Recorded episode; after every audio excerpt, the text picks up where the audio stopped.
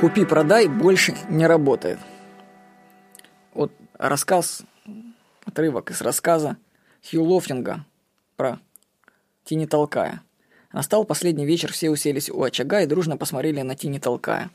Диковинный зверь покачал сначала одной головой, а затем другой и сказал, «Я хотел рассказать вам про чернокожих охотников-бадамосов и о том, как они охотились на страусов», — вставила вторая голова. Вот я вам хочу рассказать про охотников на клиентов, которые жили по принципу «купи-продай». В своей рассылке для ума и книге «Просто бизнес» писал, что «купи-продай» – это не бизнес.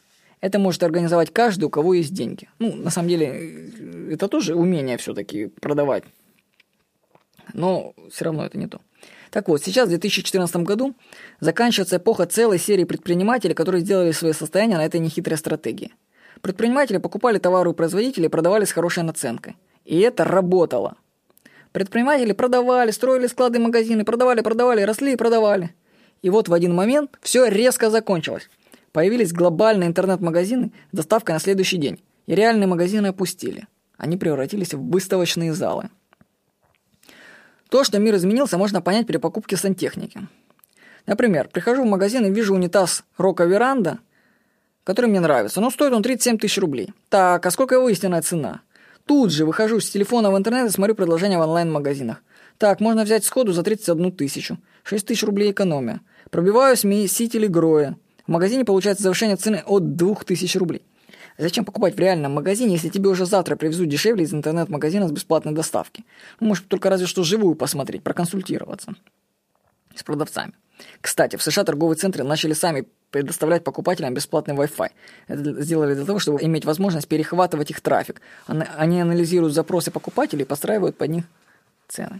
Так вот, в магазинах продавцов сантехники печаль страшно.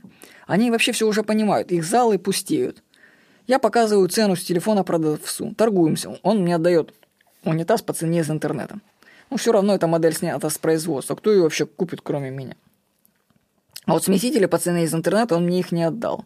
Говорит, ну невыгодно мне их продавать по оптовым ценам. Ну, сделаю скидку. Хорошо, иногда можно и переплатить за получить прямо сейчас.